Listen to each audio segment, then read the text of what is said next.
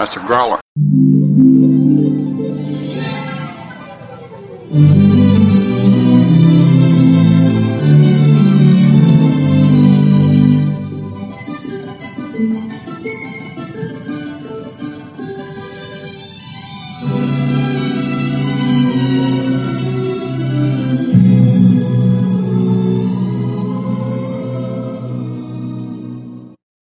Hey, hey, hey, how's it going? This is John, and and welcome to another episode of Popcorn and Pickles. Today we're going to be talking about our recent family vacation to Disney World. Yes, it was uh, exciting and somewhat stressful, but we'll get into that a little bit later. So, to start off with, I will kind of give a brief overview of what we did, who all went, and uh, what our game plan was for this trip. So, we decided to take all six kids to Disney. It's a hard decision to figure out when to go to Disney. Some people think that you need to wait until there's a, a certain age. And we kind of had that thought as well. The problem is with our age range between the children that we have, with the bigs being so much older than the littles, there really was no one perfect time when everyone was going to be, you know, tall enough to ride everything, but still not so old that they're not going to enjoy the magic of Disney. And so we just decided that this year was going to be it. We'd go ahead and go to Disney. Have to obviously take the little ones again at some future point in time so they could enjoy the experience more and being able to ride things that they can't ride right now. But we decided now is a good time. Um, our oldest is 15, and so we didn't want him to get too much older. And so this was it. We decided to go. We invited uh, John's parents, and they were able to come out as well as my mom and stepdad were able to come. So altogether, there was 12 of us in our party, and then uh, we have six kids. Joseph is the oldest. He's currently 15. David is next, coming in at 13. Emery is uh, three years behind him, 10 years old. And then uh, John and I have three children together, which starts with Oscar. He's four. Anna is two and a half. I throw the half in there because the drama seems to start at two and a half for two year olds. And then Rodrigo was lucky enough to celebrate his one year birthday while we were at the parks. And the game plan was to go to the Magic Kingdom on the first day. We went to Animal Kingdom on the second day, Hollywood Studios for third day. On day four, we had a rest day, and all the grandparents left on that day as well. And then uh, just our immediate family spent one more being the fourth day back in the parks and we opted to go to the magic kingdom and finish up the things that we hadn't seen the first time around So, on our first night there, we decided not to go to the park when we got there. Obviously, we had a, a drive from the Atlanta area down to Orlando.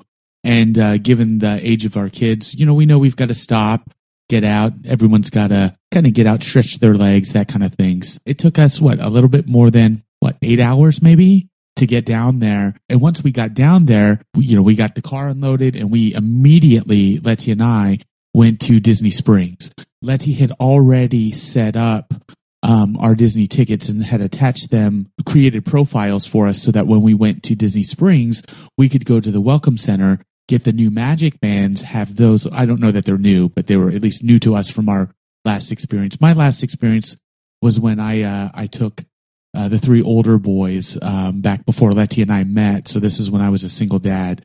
Uh, a buddy of mine brought his then five year old, and the two of us took my three. So we had four kids in tote with the, the two of us, and we went down back in 2010. So that was the last time. So a lot has changed. Magic Bands being one of those things. So we went there to uh, to the Welcome Center to get everything set up. Uh, we first went and kind of did a reconnaissance where Letty and I did surface parking, hoofed it, which is really hard for me because you wouldn't know this uh, unless I tell you. So I am volunteering this information. I am disabled, and so uh, we had a scooter that was going to be dropped off at the house the next day. But the first night at Disney Springs, I had to hoof it. From what I saw on my activity rings and my Apple Watch, we walked over two miles, which was a little bit more than I could handle. So I'm gonna let Letty tell a little bit more about uh, why she chose to set things up at the the Welcome Center and how that kind of expedited our process the next day when we went to the parks. So the magic bands was the main reason we went to the welcome center. And you can purchase your magic bands ahead of time and go ahead and link them to your account um, online. However, I was being cheap. And since I needed 10 of these bands, I didn't want to get the more expensive version, which have the characters and they're really fun that you can buy online. I wanted to get just the plain colored ones. And apparently, the only place that allows you to purchase those is actually at the parks or at Disney Springs. So I had to go to Disney Springs, purchase the bands, then have them at the uh, customer service area, attach them to our account, and get all that set up. We did all of that the night before. And unfortunately, it was really late. And so we did not get as much sleep as I had wanted everyone to get uh, prior to our first day in the park. Let's just dive into the parks. But before we do that, I just want to talk a little bit about an experience that we had or that I had while we were there at Disney Springs. One of the things that was so amazing to me about this trip, and Letty said this um, before we left, was that I did, unfortunately, and I will admit this, I did very little to next to no planning whatsoever. I uh, allowed Letty to do everything. And she later said, when we were talking to a friend, that she felt that planning a Disney experience for a family this big was kind of her her trial by fire. What did you call it, babe? The the ultimate test, the ultimate mom test. Okay, that's what it was. So anyway, so here we were at Disney Springs. My parents had flown in from North Carolina. Her her folks had flown in from uh, from Texas. We're all there. We've driven eight plus hours. The kids have gone swimming and and here we are dragging them out at 10 something at night to get these magic bands set up so that we don't have to do it the next day at the park and as we're out there my parents were sitting in rocking chairs letty's folks were over on the side and, and i waved everyone together to kind of bring everyone together it dawned on me that this was it this was the start of our vacation really and i just kind of took them those moments in and said we're here We've been looking forward to this for so long. Let's just take this in for a moment. We're here. And that's something that that I came away with in this trip that was life changing for me. I used to live in such a way that I waited for those special moments to come along every blue moon. But this trip really changed me as a person because I realized no, I need to create opportunities to have those moments. Anyway, I don't need to get deep and philosophical, but it was, I closed my eyes and I flashed back to how hot it was, but how happy everyone was to be there and to start this incredible experience that Letty had planned for us. Okay, so the first day we went to Magic Kingdom and while I had read that it would take a while to actually arrive in the Magic Kingdom after you parked, I don't think I was fully prepared for exactly how long it would take, especially considering this was spring break and the parks were probably at one of the busier times of the year. So there was just a lot of people there. And so after you park, you have to walk a ways to get to the transportation area. And you have two options of either taking the ferry boats or you can take the monorail. And we chose the ferry boat simply because I didn't want to have to worry about collapsing strollers and trying to fit scooters onto the monorail. Um, and we were rolling with two scooters and two strollers for all the people in our group. So we went with the ferry boats. We had to wait a while just to get onto the boat because there were so many people. And the ferry ride itself wasn't that long, or maybe it was. I don't know how long it was, but I was just happy to be moving. Once you get over to the ferry and you're at the park, you then have to go through security and they check all your bags. And since we had a lot of kids and we were bringing in snacks and diapers and everything else, there was a lot of bags. And that whole process just took a really long time. So from the time we parked and we were actually into the park itself, I think it was at least an hour, if not longer. One of the things that I want to talk about is the parking experience. Now, being disabled, let, let me give you a little bit of background on, on what we're rolling with here. So we're not rolling in a minivan or a, uh, uh, an SUV. We used to have a 2009 uh, Chevy Traverse that sat what eight people i think? Anyway our family has since exceeded that. So we're rolling in a 2016 mercedes sprinter. So it's big. It also has uh, has handicap tags permanent handicap tags on the plates. Now when you're parking however when they directed us to go parking they told us to move to the right and to follow the blue line which was really easy to do. But because I did not have a handicap placard hanging in my window, I was constantly being stopped because, of course, they couldn't see my handicap plates, which were on the back of the bus. So, just an FYI, if you have a handicap placard and you're going to be parking at any of the Disney parks, best to throw it up there so that the people see that and you don't have to stop every single time you pass a parking attendant. Once I did get a little snarky, you know, and when I rolled down my window and I, the guy said, uh, where are you trying to go, sir? And I said, I'm trying to go to disability parking. And he said, he he was kind of snarky with me first. He said, uh, "Do you need disability parking?" And I said, "We've got permanent tags on the back." And he looked at me and said, "How am I supposed to know?" And and I just said, I guess you wouldn't. Well, I did have a handicap placard in in my glove compartment, and that's when it finally dawned on me, duh.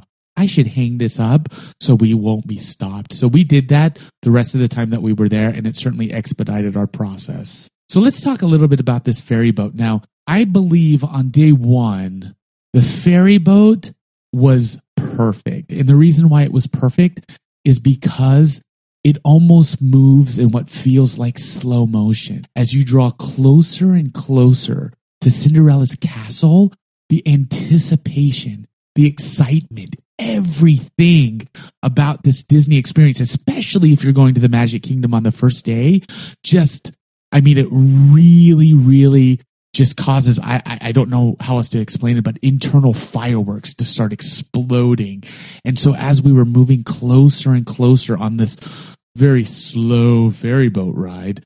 Sometimes I got a little emotional because I flashed back to memories of being a kid with my parents taking me uh, to going as a single dad, and and now here I am with with my family of of eight plus grandparents. So we've got a party of twelve. This was really the stuff that dreams are made of, and so I really, really on the first day, only on the first day, enjoyed the ferry boat ride.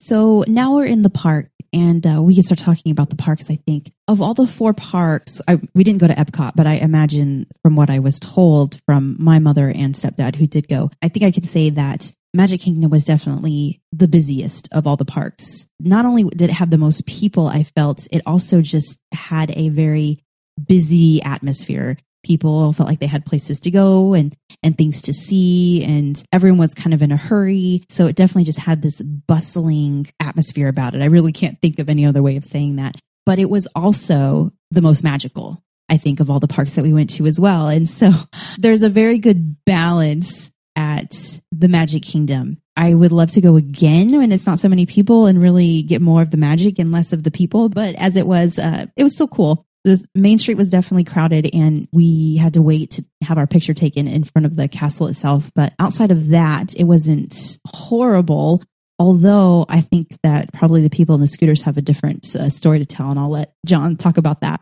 being a disabled person at Disney was quite an experience. Now, let me give you a little bit of background of, of, of who I am today. I'm a very slow moving person. I'm the kind of guy who likes to smell the roses as I'm walking, and I don't mind taking a 30 minute walk down a uh, 50 foot sidewalk. I, I do that on a regular basis. So it's what I do. And I'm the kind of guy who has the mentality of why rush it?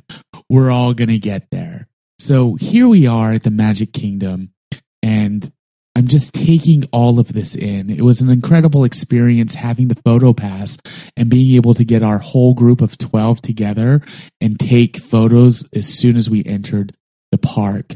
But because it was spring break, one of my friends who we, uh, uh, I have to touch on this. She, she is like our Disney guru. Her name is Amber. I've known her since she was in, I think, she was in first grade and I was in fifth grade. So uh, yeah, we've known each other for a while. Anyway, one of the things that she said was, "You guys had to come during spring break." She said, "In a couple weeks, spring breaks will be over." And it'll return to normal levels. It'll be a lot more fun. And so that was one of the things that came into my mind. I'm a very considerate person, and uh, I, I really I don't want to toot my own horn, but I'm definitely the most considerate person I know. Well, just just putting it out there. But anyway, it was hard being at Disney Park because as I looked around, I was taking in and having my experience, and I wanted to have the most magical experience I could. At the same time, so are all of the hundreds of thousands of people that are there. Nobody, maybe a few, got there for free. But most of the people that are there are there, and that is going to be their family vacation for the year, if not for whoever knows how long. Some may never even return to the parks again. So the fact that you've got stressed out parents that are trying to run and gun their families the entire time to get, one, get their value out of uh, the thousands of dollars of their Disney vacation, but to also try to have a magical experience, it's tough it's really, really tough because nobody cares about your experience. Everybody cares about their own. So here I am as a disabled person riding along in a scooter that tops out at 4.25 miles per hour, following in the wake of my wife's triple stroller. And if I left any more than 18 to 24 inch gap between us, people would just try to shoot the gap. And I had bruises on my side from where people cut in front of me and ran into me while I was on my scooter, causing the armrests to hit me in the ribs. And, and, and it was really, really frustrating. I, I lost my temper when we were on the third day at uh, Hollywood Studios over this because people don't care. And it's really, really inconsiderate, disrespectful, and rude to be so, so involved in yourself that you do those kinds of things. That really, really upset me. So, for those of you that are going to hear this, and, and maybe you're one of those people and maybe you're not, but if you see a disabled person moving in a scooter, don't try to jump in front of them. Idea. Because I got to the point by the third day that if I hit you, I didn't care anymore and I pushed through because I was so sick and tired of people being so inconsiderate and rude to those of us that are disabled and in scooters. Now that we've all been lectured, um, so I think we've talked enough about the uh, negative aspects here about Disney. I will say that despite how many people were there, despite how exhausting it was just getting into the park and everything that that involved, it was still very magical. If you compare the Disney parks to really the only other park that I know of that I have have a lot of experience with, with Six Flags, there's really no comparison. Disney does such an amazing job with their cast members helping everyone to the maximum extent possible. The cast members were everywhere and every single one of them, with the exception of possibly one or two over four days that we saw, which is really not bad. Everyone was so willing to help and nice and kind. And even the people who were emptying the trash, if you came up and asked them a question, they were really pleasant and would help you to usually it was figure out where you were because you had no clue where you were at the moment or how to get to what you needed to find. So it was very magical. And that was one of the things that I was apprehensive about going into the park as I knew how stressful it was for me. I just thought, I hope when I get there, I'm able to enjoy this experience. And I really was. We're not going to talk about the specific rides. We're going to actually discuss that in our next part two of Disney World, where we'll actually go into each of the rides and kind of briefly talk about um, what we liked, what we didn't like, and who age ra- ranged that would enjoy the rides. Uh, so we just wanted to kind of talk about all the parks in general. Like I've kind of already mentioned that Disney World Magic Kingdom was definitely the most magical. Let's talk about the Animal Kingdom for a little bit. What did you like about that as far as the atmosphere or dislike? Well, the first thing I, I, want to say about Animal Kingdom is that I had been once before. Earlier, I referenced my 2010 trip, my friend Aaron and our the four boys that we took with us. Um, and when we went down there, we spent less than half a day at, at Animal Kingdom. One of the reasons why we spent so little time there was because initially I went in with kind of a negative expectation in that uh, this is just kind of a glorified zoo. And so when we got there, we did the safari. We saw some animals. Okay, we thought that was cool, but some of the, all of the thrill rides, the boys were too young to to get on, and so we spent less than half a day at Animal Kingdom before we bailed. Actually, actually, I take that back. No, I stand corrected. That was in 2008. when I went in 2010 with my buddy Aaron, we didn't even we didn't even go to Animal Kingdom. So here I am now. Fast forward, so we are nine years uh, since my last visit to Animal Kingdom, and I, am a different person now. I'm 40 years old. I've I've lived a lot of life, and so I, I went in com- as a completely different person. And going into Animal Kingdom, not knowing really what to expect because I paid so little attention while I was there, I was so blown away. When we entered the park, one of the first things we did was bought safari hats to to protect us. I I, I don't have any hair uh, by choice, not by circumstance. I do shave my head, and despite being covered in uh, uh, in sunblock and, and, and reapplying sunblock every couple of hours, it was nice to have a safari hat. But we bought some safari hats, and then right in front of us, they were doing a show with this.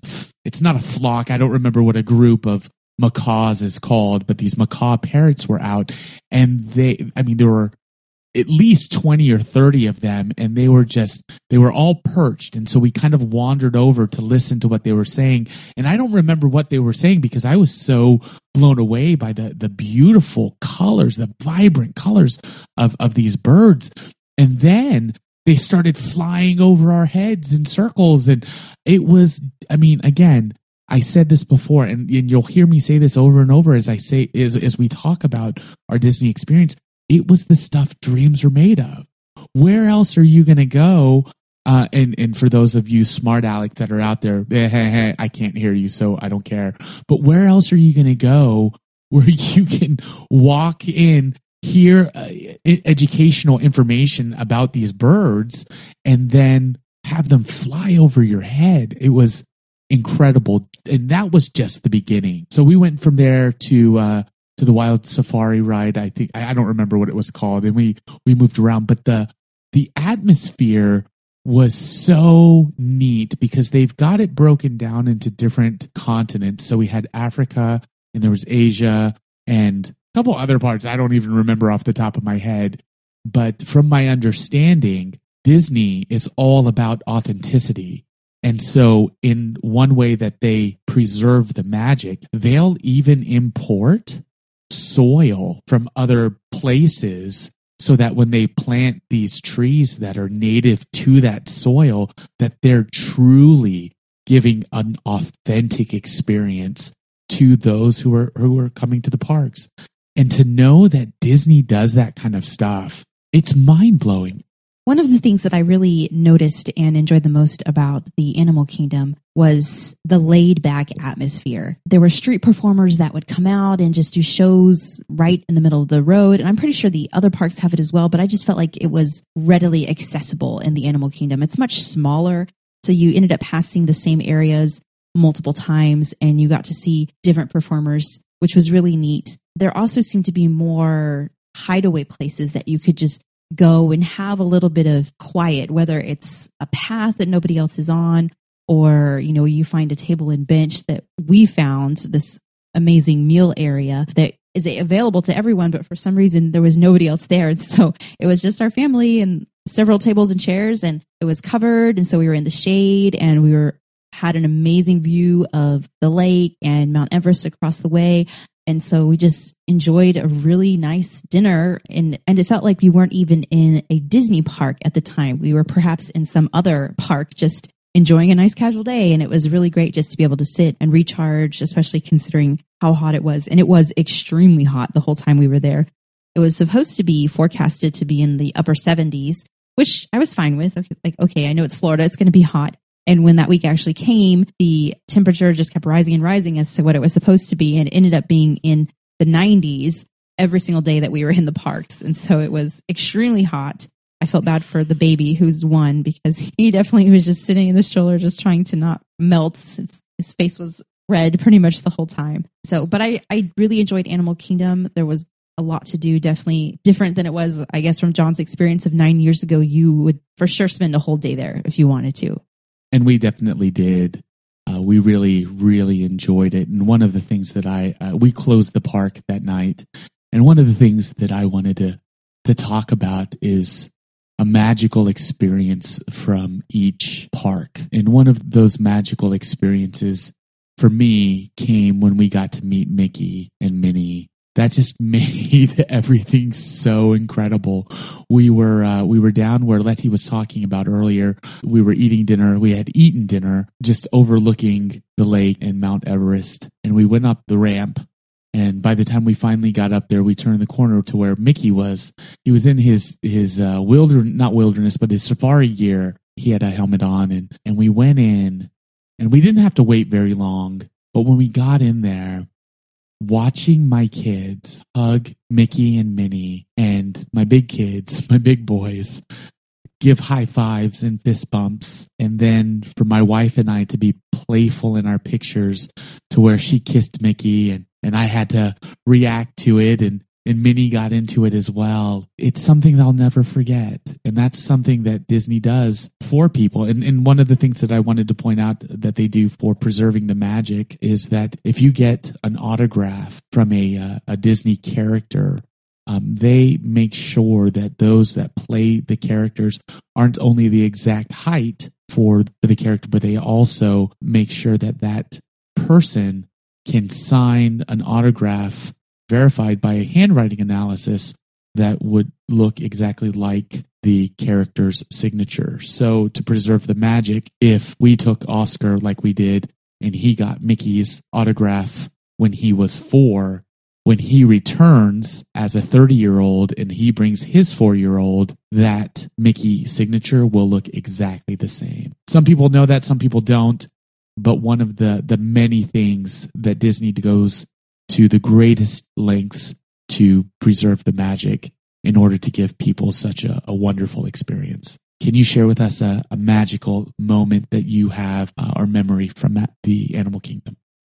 I would have to say for me, and having a magical moment was oddly when Rodrigo did not enjoy one of the rides that we were or adventures or whatever you want to call it. it wasn't really a ride. He was he kept crying and so i took him out. And on a lot of the rides where you go in it's a different spot from where you come out. So that was one of the problems of getting lost because you would come out and you think i knew where i was when i came in and now i have no clue where i am anymore. So but i looked up and since the other people i was with at the time were still in the experience it was just him and i and at that point in time he was wrapped to my body and I looked up and we were underneath the tree of life, which is in the center of the park. At that point, that was the closest that I had been to it. And I was able to see all these details on the tree itself. Not only that, but there was a little waterfall just off to the side that looked like it was coming down. And it was just such a beautiful, picturesque moment. And I just enjoyed that moment with Rodrigo. And we took some pictures together and he wasn't upset anymore. And he seemed to be enjoying it as well and unfortunately for the one year old, I don't know how many moments he was really able to enjoy. So I like to think that was one of the ones that he was able to enjoy that we were able to share together. Let's talk about Hollywood Studios, which we've kind of joked could rightly also be renamed into Star Wars Studios because it is becoming mostly Star Wars. That was the day that we had to be at the park on time because we wanted to sign up Oscar and Emery for the Jedi training. So we really tried hard of all the days to get to that park, not only on time, but early before they opened so we could go and sign up. I'm glad that we got there early because I didn't realize the sign up for Jedi training was accessible before you could enter the park. So they have this rope. Usually it's at the beginning of the park, but in Hollywood Studios, it seems like it's about midway. You could go about midway into the park before they kind of stopped you. So you couldn't get it to any of the rides but you could access this line to sign up for Jedi training. So we had to wait in line. Of course, it was long because apparently all the other parents had the same idea. But that being said, that was the one park that we got to before they opened and we stayed until they actually closed. So that was pretty cool for us just to be able to do that at one of the parks. Every other park we were there at least an hour after they had opened, even with our best intentions. So we just couldn't get there on time. Hollywood Studios is my favorite. And the reason why it's my favorite is because I always had a dream of becoming some huge Hollywood mogul. We can see that I was, I am a, never was, but I always dreamed of working at a studio. And so being in the park that looks so much and, and is replicated after a Hollywood studio, which is why it's called Hollywood Studios, is like a dream come true for me one of the things that I thought was really cool about that experience is that when we got to the park, we knew that they let people through the, the turnstiles and allowed people up to a, a roped area of the park. And so everyone is usually lined up at that rope getting ready to sp- sprint like they're Usain Bolt to Toy Story Mania because fast passes are hard to come by usually have run out before the, the park is open for that day. And you've got people that don't bother with fast passes. And so everyone is just booking it to Toy Story. So in order to get fast passes there, my father and I and our scooters, uh, sometimes flying side by side, sometimes breaking formation and flying single file. Uh, we were pretending, or at least I was pretending, like we were on speeder bikes from uh, Return of the Jedi, topping out at 4.25 miles per hour we went as fast as we could. And by the time we got there, we are able to get fast passes because people had started using theirs. So, one of the experiences that I had while there was while we were waiting for everybody else to catch up with us, where we had, you know, strategically split up and had people pulling fast passes or getting kids signed up for other activities, I had time to walk straight in and meet Buzz and Woody, which was super cool. So we got some really good photos of just me with Buzz and Woody. And when I was outside, we ran into one of the toy soldiers. And it was really cool because as this toy soldier went marching by, he happened to notice that my dad was wearing a disabled veteran's hat. And he made it a point to march over to us and while he did not talk, he signed and was extremely animated and made it very clear that he was thanking my father for his uh, 27 years of military service. And it was really cool to watch him kind of motion at my dad to get him up out of his scooter to take a photo. And when he did, he said, you know, let's salute. And so as they saluted, I caught the photo and the photo that I, I took with my phone caught my dad's face in such a way that he was experiencing a lot of emotion. And it was something that I'll never forget. So that's one of my magical experiences from uh, from Hollywood Studios. Thanks for sharing that. Since you talked about meeting Buzz and Woody, I did want to bring this up when we were talking about the Magic Kingdom, but we can talk about it now. Character meet and greets. Not really a ride, but some of them you can't get fast passes for. Initially, before going to Disney World and I was trying to plan what we were doing, I thought, oh, we are not going to do character greetings. Those are silly. Who wants to waste their time doing that? And I just didn't really get it. I, I knew there was a lot of excitement about it, and I just felt like, eh, I can live without that. However, when I was booking the fast passes for Anna, on her first day since she was little and I wasn't sure if she was going to be in the park the whole day because I thought she may go back to the house for a nap. One of the fast passes that I booked for her simply because it was the only thing available in the time that I needed was to meet some of the Disney princesses. And when that time came and we were at the park, I thought, well, should we do this? Should we not? I don't really know in the end, we did end up going over to meet the princesses at the very last moment that we could for our fast pass because it was the last minute decision to go over there. And we waited in the line. It was kind of short, but I felt like it was a long time because I just thought, oh, we're wasting time standing here, you know, to meet these princesses and it's going to be totally lame. And it was exactly the opposite of totally lame. So they bring you into a room and it was pretty much just us the two princesses that were there and the photographers. And the first princess is Cinderella, and the second princess was Princess Elena.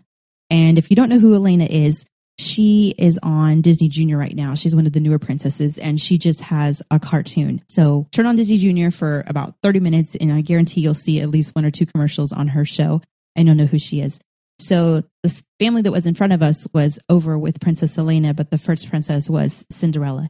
And she came right over to us. She grabbed Anna by the hand, led her back over to the central area, and just talked to her.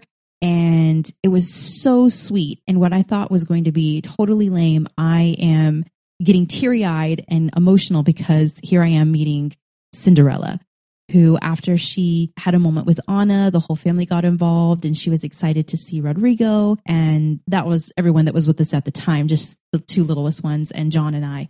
And so we took pictures with her and she was so sweet to Anna. She even took off her little hat. She asked if it was okay if she took off her hat and took off her hat so you could see her face in the pictures. And then once we were done with her and you didn't feel rushed or anything. It was just like that was your moment to be with them. And it was so neat.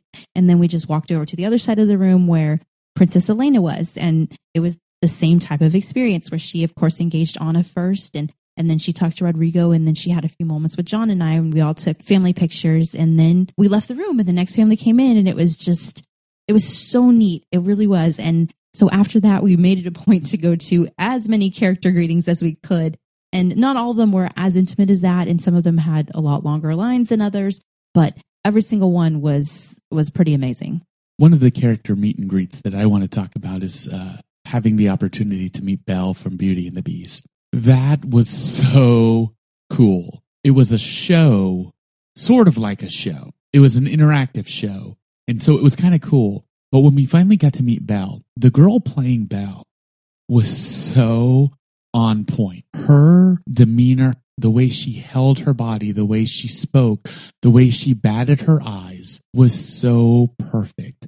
I looked for anything to criticize, to break character for even a split second, and she never did. And that really set the tone for the character meet and greets for the, the rest of our time there. But I was really really moved when she said to me as I was holding Rodrigo, Hi, Prince Rodrigo. Are you accompanied by your royal escort today? And when she said that, I realized I would have a much better time with my kids if I acted more like their royal escort than one of these angry parents. we'll just leave it at that. So that was another magical experience of mine. One of the things that I, I would like to touch on is my meltdown at Hollywood Studios. Let me give, give you a little bit of background as to why. You already know that I went to film school. You already know I dreamed to work at a Hollywood studio. And so here I am at Hollywood Studios, Disney theme park, and I'm seeing things like stormtroopers march down the street. I'm, I'm seeing stormtroopers patrolling areas. I mean, this is stuff that really would come out of my dream. And so it was really important for me that I be the best host that I could be. Now, this isn't something that I communicated with everyone, but I wanted everyone to know why it was my favorite. And so I did everything I could to pull fast passes, to do everything. I ran myself ragged all day trying to create opportunities for people to have memories associated with that park like I did. And I don't think it was maybe 1030 and I had my meltdown. I got crossed up again, hitting another person, and I just stopped and just started going off. Letty, as amazing as she is, said, Obviously, you need some time. We've got to stay on schedule. We got to keep moving. And I went off on my scooter on my own. Yet it turned into another magical experience for me because after I kind of found a shaded area for me to kind of cool my heels and, and get over being treated so poorly by others, my dad came over and he pulled his scooter next to me and he asked me what was going on. And I just vented. And boy, did I vent. I vented. I was dropping F bombs. I was, I, I was just really letting it out but at the same time trying to be considerate. I mean, we were well off the beaten path, but trying to be considerate as to not ruin anyone else's good time. And my father didn't get upset. He didn't tell me to lower my voice. He didn't tell me to calm down. He just listened and he validated everything that I said because everything that I was so frustrated with, he was also experiencing. And it, it didn't even occur to me that, that, that that was going on. So after my meltdown, I still was able to have a pretty magical experience with my dad while there at Hollywood Studios. So again, Disney comes through with uh, creating magical experiences for me. Before I forget, I did want to take a few moments and briefly talk about Fast Passes and the Magic Bands for people who may not be completely familiar with it. The Magic Band acts as your ticket into the park. So once they're linked to your account, you can use it to access the park if you do decide to purchase Memory Maker, that's also linked to your Magic Band. So the photographer takes a picture, they scan your Magic Band, and then it all goes to the same account. And when that really gets cool is when you're not with your group because you think, oh, we're going to stay as a group. And ours being as large as it was, I knew we were not. And so one of the really fun things when we got done visiting all the parks was looking at all the pictures because I didn't see or go and do all the things that the older boys went and did or that my in-laws went and, and saw. And so we told everybody before we started the trip that they needed to take as many pictures as they could since we were getting the photo pass and anytime they saw a photographer to stop and have their picture taken. And so everybody did. And we ended up with a lot of great pictures seeing what everyone was able to do throughout the day. And that's all linked with your magic band. What I want to say about the photos is is how awesome it was for me to kind of turn it into a game. Knowing that I would be able to have pictures taken, uh, have my magic band scanned, and then later go back and look. Um, whenever I uh, I took a crying or screaming kid on a ride on the scooter, I made it a game to locate as many photographers around the park as I could to pose with my different children around the park. I think we came home with over a thousand photos but we've edited down to 600 good ones. and so I still haven't gone through all of them, but every now and again I get to look at one or two of them and, and it reminds me of those times that I was able to steal away or even by myself a couple of times at the Magic Kingdom when I was off on a bathroom break or something like that one particular time I actually made it a point to drive my scooter around the different angles of Cinderella's castle and to hit as many of the photographers as possible. So that's a little game that made it fun for me. So uh, if you get the photo pass, let us know how you do. So going back to the magic band, all of those things are linked with your magic band. The other big reason I wanted to get them was with as many children as we had, I didn't want to have to worry about carrying their tickets or if they weren't with me at the moment we were going into the park or when they were using their fast passes, which are also linked with their magic band.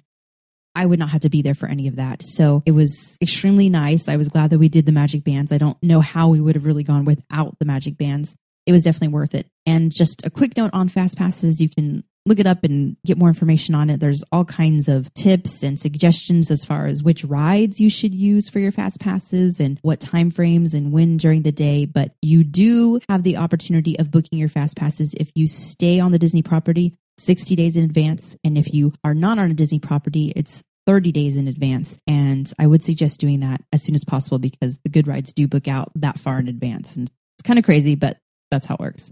One of the things I would like to mention about the Magic Bands is an experience that we had while on It's a Small World. As we were leaving the ride, I looked up and saw an LED panel screen that said goodbye, John and Leticia. And I just started to laugh because I thought, Disney, you did it again. And so I started to try to figure out how they got our names up there. Now, one of the things that we started talking about was the fact that we didn't actually scan our magic bands when we came on It's a Small World because they brought us through a different entrance, a disability entrance. So that our bands weren't actually scanned. So I was trying to figure out what had gotten our names up there. And it didn't take long before I realized that inside the Magic Band was an NFC chip, near field communication.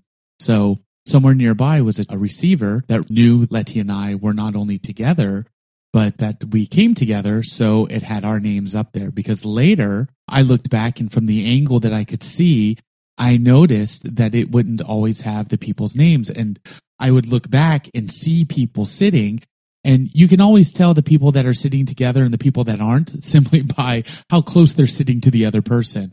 And so I could see a couple people here and then a, a, gap and then a few other people there.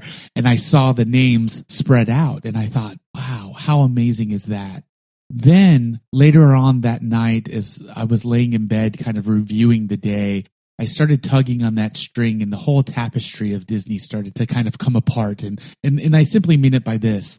By that NFC band and the profile that we have with them now, they know everywhere we go in the park Sure, they're not necessarily tracking us because it doesn't have a GPS chip, but with so many NFC receivers all over the park, they know where we're going. They know what rides we're going on. They know our faces because we're scanning our magic bands. And while some people might think, oh, I don't like that, that's an invasion of my privacy, get used to it because Disney is one of the biggest data collection points in the world.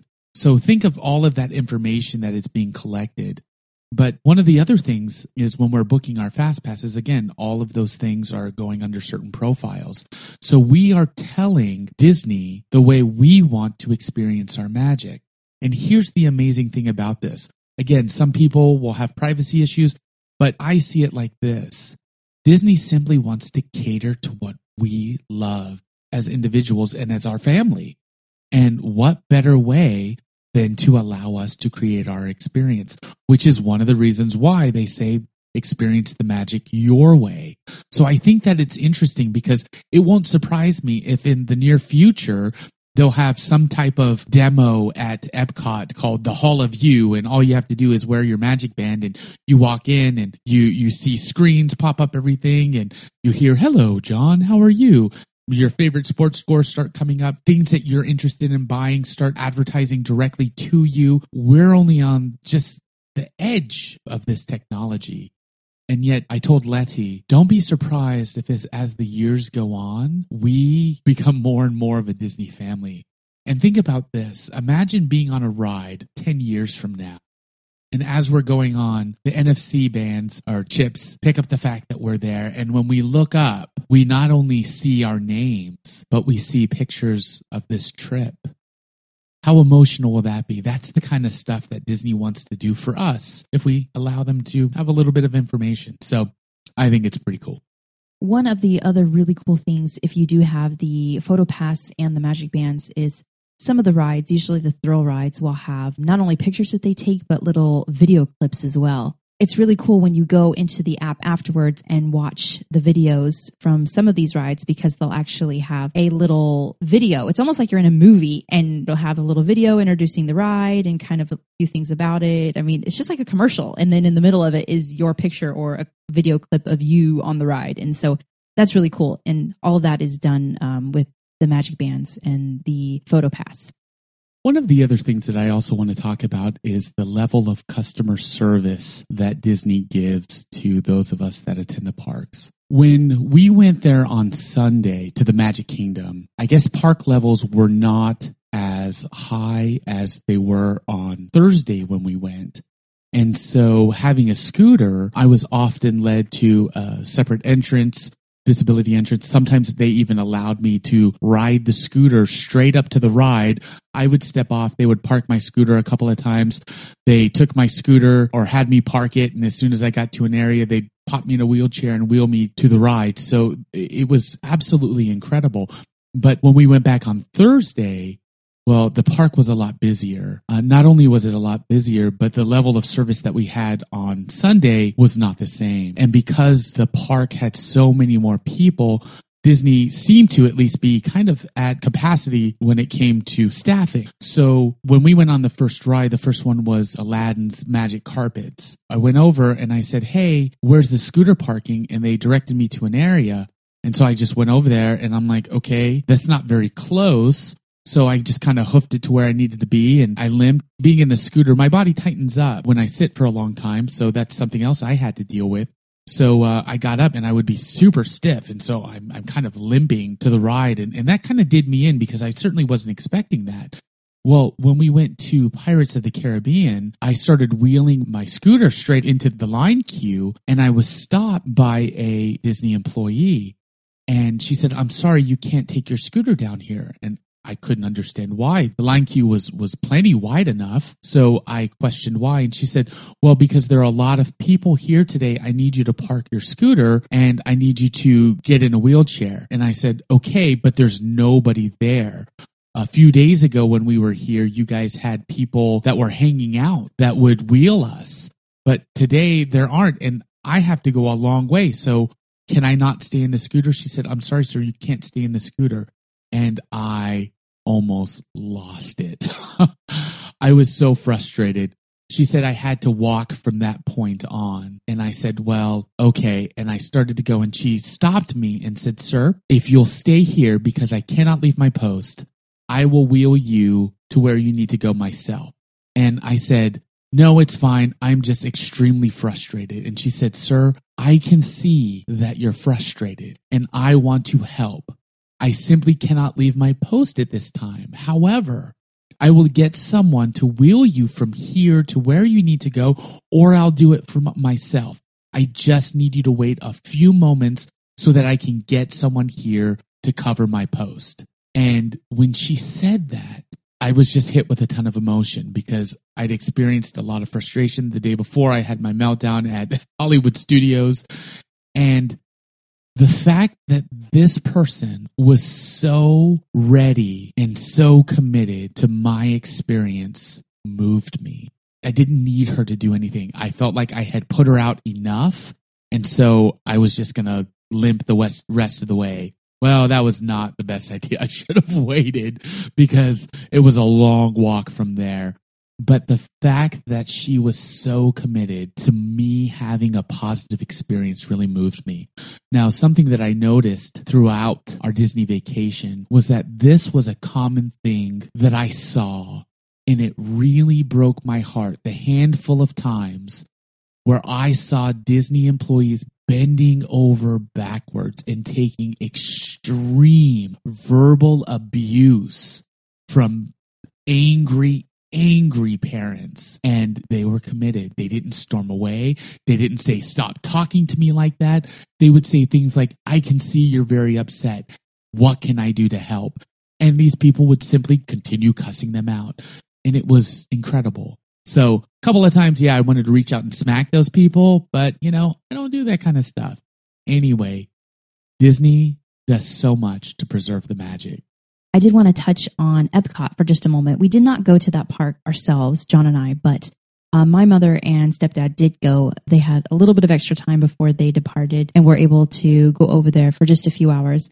They said it was beautiful. There's definitely not as many rides at that park, but it's still worth going to see. The only reason we opted to not go as a family was because Magic Kingdom being so large and having most of the rides, we decided to spend a second day there rather than going to Epcot. So can't speak a whole lot on it, although I did hear it was fun to go. Definitely more fun if you're an adult versus having uh, smaller children. Oh, and I totally forgot to mention, I did want to throw this in there about the littles. Initially, I had planned on Rodrigo and Anna taking a nap. So leaving the park, going back to the house, giving them a good nap, and then returning again for the evening activities at the park. However, after the first day, I just realized that was not in the cards for us, especially with the ordeal of just getting to the Magic Kingdom. I wasn't about to go and come back multiple times with the little ones, as time consuming as it was. Had the parks been less busy, I think it would have been more feasible and probably a good idea because they were very exhausted. The first day, the little ones ended up coming back earlier. The older one stayed with John and my mom and her husband and closed out the park. I brought home the little ones and John's parents, so my in laws, and uh, they all went to bed, but everyone was extremely cranky. And then the other days that we were at the parks, we just kept everyone there pretty much the whole time. They napped in the strollers, but I will say it was very difficult for them. If you have the opportunity to do one day at the park and then take a day off, I would highly suggest it because after the first day, I was exhausted. I know the kids were exhausted, and to push through to do three days in a row was very taxing physically and eventually uh, kind of emotionally as well. Logistically speaking, we planned on packing snacks and bringing them into the park because you are allowed to bring in pretty much whatever you want in the park. There are no restrictions on bringing in food or liquids. So we just had everyone pack snacks and that got most everybody through the morning time and lunchtime. And then we just bought dinners there. Whoever was with whoever just kind of bought whatever food they needed. And I seemed to never find time to sit down and eat. And so I ended up just eating leftovers that were brought to me as I would meet up with different people. Those because it is time consuming, especially if the park is busy. You're waiting in line now for food as well as everything else. And so it's taking the time to do that versus waiting in line to see a show or something else that you may want to. So we had to make some some decisions there, but it all worked out in the end. Because Letty just brought up waiting, that's something that I, I thought I would address just for a moment. When you are planning a Disney World trip, it is probably best to go in with the mindset that you are going to be doing more waiting than you have in your entire life. If you go in with that mindset, I promise you, you'll enjoy it because the waiting there's a lot of it. So buckle in. You're going to be there for a while. Find ways to enjoy the waiting. Sure, you can have your mobile device. They also have Wi Fi throughout the parks. Something that we did learn. So if you have uh, children that uh, are tablet friendly, those can certainly help you while you're there. But for me, I was doing my best to only pull out my phone to take pictures. That was the only thing I wanted to do, and I wanted to cut off everything else. So, again, find creative things to do while you're waiting. Because if you th- really want to boil it down, when you really kind of break apart and do the the uh, analytics on uh, your time at Disney, you will spend more time waiting than you probably will sleeping. So, just putting that out there. One other thing I did want to mention as well, as far as the littles are concerned, was the stroller situation. For whatever reason, I was under the impression that the stroller was going to be with me most of the time at the park because we were bringing them.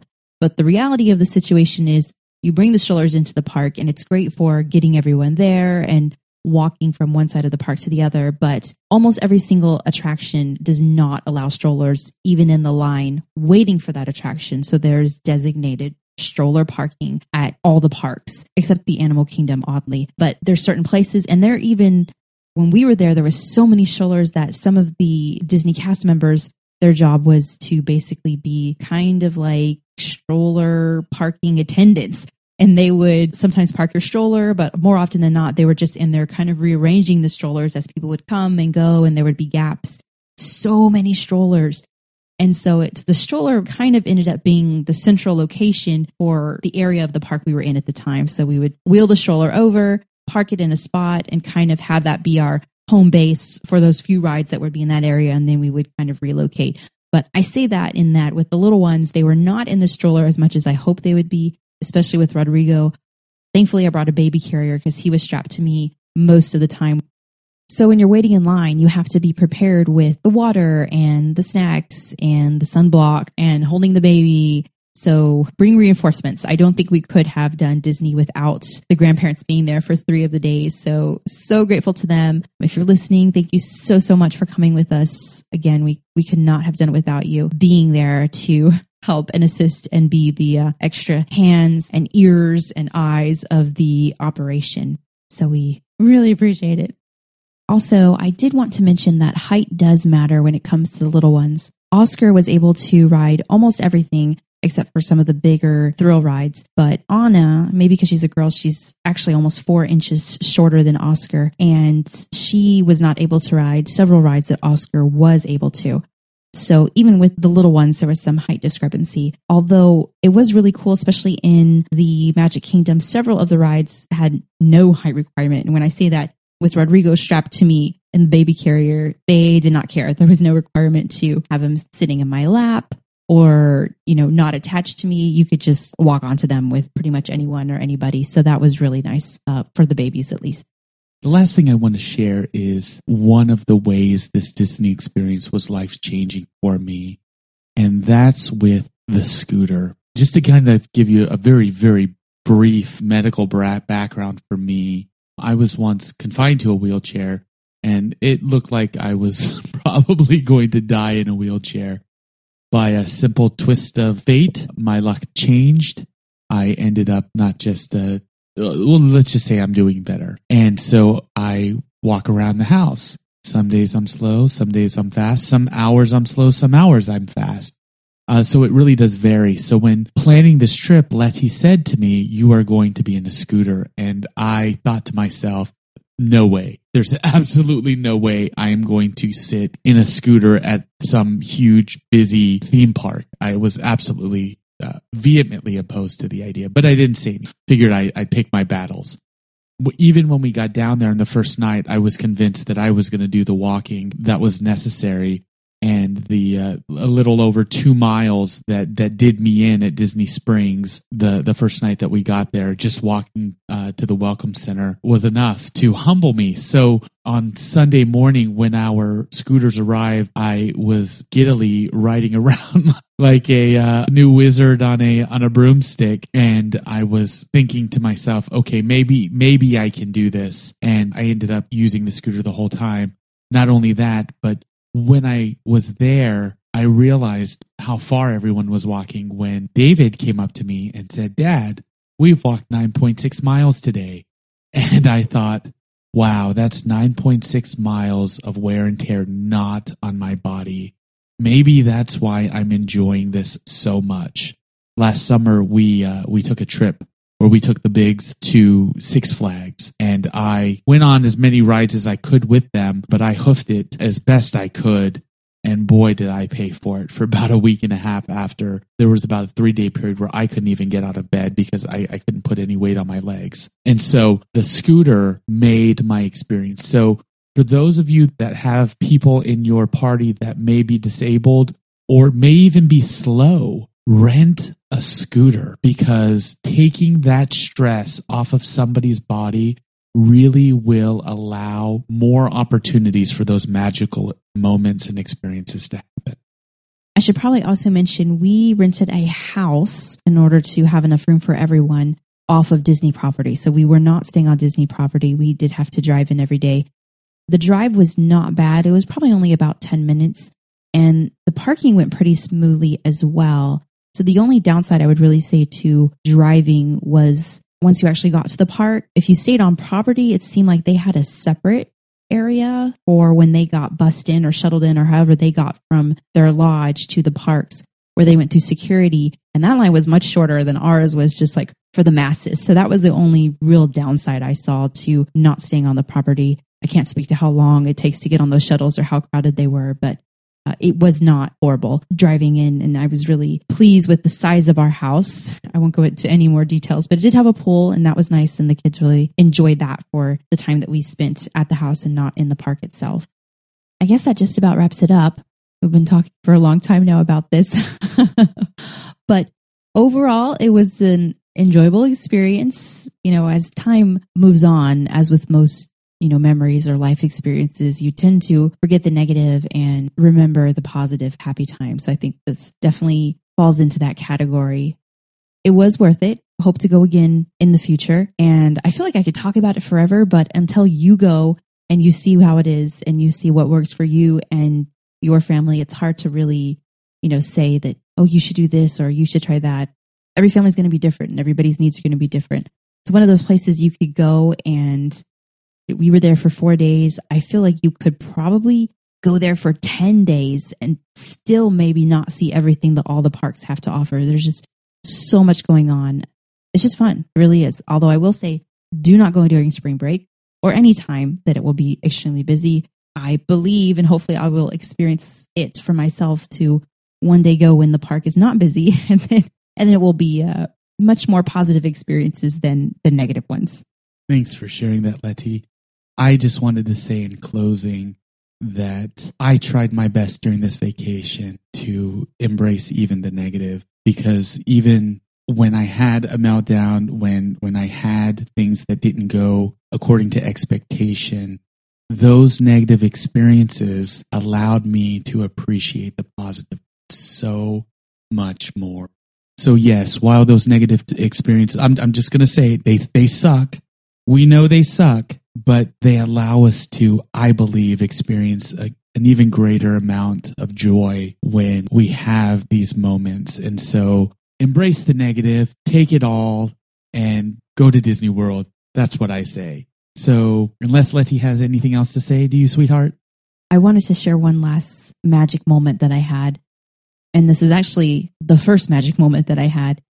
The first ride that we were able to ride was The Little Mermaid. And it was also one of the last rides I was able to ride on our very last day, which I'll kind of talk about. But after waiting all the stress of planning, driving, being in the car for eight hours with six kids, getting to the house, all the effort that we had to get into making sure everything was set to go the night before at the park, realizing how busy it was, being in the ferry boat, finally getting to the park, not knowing where to go, People are confused about their fast passes. Finally, getting to the first ride, me, John, Anna, and Rodrigo are together at that point, and we go to the Little Mermaid. And I'm sitting down, and we start on this journey of the Little Mermaid. At that moment, it was so amazing. It was so magical. It totally made everything up to that point, and I just thought, this is worth it. You know, we're here, we're doing it. You know, this makes up for everything else that I had to go through in getting the family here to where we are. And so for me, that ride was even even more special because it it was the first and it was just so it's a fun ride. And I'll talk about that more later on the next episode, but it was fun. The very last day when we were at Magic Kingdom, Anna took a pretty decent nap during the day. So when the fireworks came at nine o'clock, at that point, the two little boys were out. They were asleep in the stroller. Anna was just waking up because she had taken a really long nap, which she really needed. And so I let John take the stroller with all the boys, the older boys riding rides, and they would take turns watching the stroller as the little ones sleep and for the rest of the evening. Because at that point, the park was getting emptier and emptier because people are going home after the fireworks. And I knew that they would. And so I took Anna and we went to at least six rides, just boom, boom, boom, boom, boom. They were all for her. And it was so special to me that those two hours that I had with her to just carry her and we're kind of jogging from ride to ride just to get to them faster. I mean, there were no lines really anywhere. We went to all these little rides, you know, the teacups and the carousel, all the things I knew that the bigger boys didn't want to ride. And we didn't do them before because I didn't feel like, is it worth waiting an hour in this line to ride Dumbo? No, to me, it wasn't. But could I wait three minutes in this line to ride Dumbo at 9:30 at night? Yes. And Anna loved it. So that to me was really special. And that's how I was able to end my whole Disney experience. It was magical. It was amazing. And a good time was had by all. I'm so glad to hear that you were having such a great experience with Anna.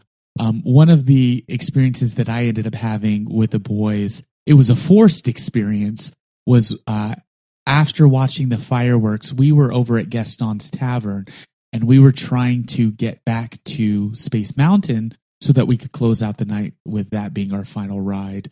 Uh, this was going to wrap up our Disney experience. And so we ended up booking it just th- all through uh, I don't even know what it's the, the area where the Hall of Presidents is and and it's a small world and those rides I don't know what that area is called but I was going off of my sense of direction, which is awful, by the way. And we ended up running into quite a mass of people that were parked watching the Wishes show, which is a projection onto Cinderella's castle. And so, as we were trying to get through the crowd, we got about halfway through the crowd that was right in the center of the castle when I stopped my scooter and I turned to the boys and said, I think we should just settle in and take this all in because we're not going anywhere anytime soon. And so that forced us to watch Wishes. And so I pulled out my phone, and uh, one of the, the few times that I actually pulled out my phone and recorded part of it. And the other night was watching it, and it was just as magical as the time that I was sitting there in my scooter filming it. And so that's uh, that's another thing to be wary of. Disney has a way of forcing magical experiences onto you and and we really really enjoyed the wishes show even though we weren't expecting to. Oh, and I forgot I did want to talk about briefly, very briefly, sorry everybody. We did go back to Disney Springs the day that we were leaving. So we packed up the house, we went to Disney Springs. We thought, "Oh, let's go shopping and do because we purposely did not do any shopping at the parks, anticipating doing it afterwards so we wouldn't have to lug things around or whatever. Disney Springs was so fun. Parking there is free, unlike the other places. However, we opted to valet park simply because we did not have the scooter anymore, and I was concerned about John walking far distances from the parking lot to Disney Springs where the actual shops are. And after being there the very first night, I realized how far away the parking was. So we did the valet parking just to prevent John from having to walk. But, anyways, the shops are really amazing. I would highly suggest going. Um, the largest Disney store is located there, so everything was there in the Disney store, as tons of other shops and restaurants to eat at. Another really cool store that I enjoyed was it's called the Co-op, and they had some very fun things there to look at as well. So tons of stores there. It was a lot of fun. We ended up spending longer there than we anticipated, and we didn't leave until later in the afternoon, but it was definitely worth it I think that making Disney Springs a stop on our next vacation is a definite must. I would highly recommend spending the day down there. But we expected to spend, I think, only a couple hours, but uh, we ended up staying, I think, until five o'clock and then uh, left and drove until we got home. but Disney Springs was definitely a great way to close out the vacation and to let the boys go through the the different stores like the Star Wars out, uh, outpost where they were able to build their own uh, custom lightsabers. That's something that they really enjoyed. Well, thanks everyone for listening and hanging in there on this extremely long episode. Probably will be our longest ever. Subscribe if you haven't and look for the next episode, which we will dive into the individual rides and review those. Thanks for joining us again on another episode of Popcorn and Pickles. We'll see you next time.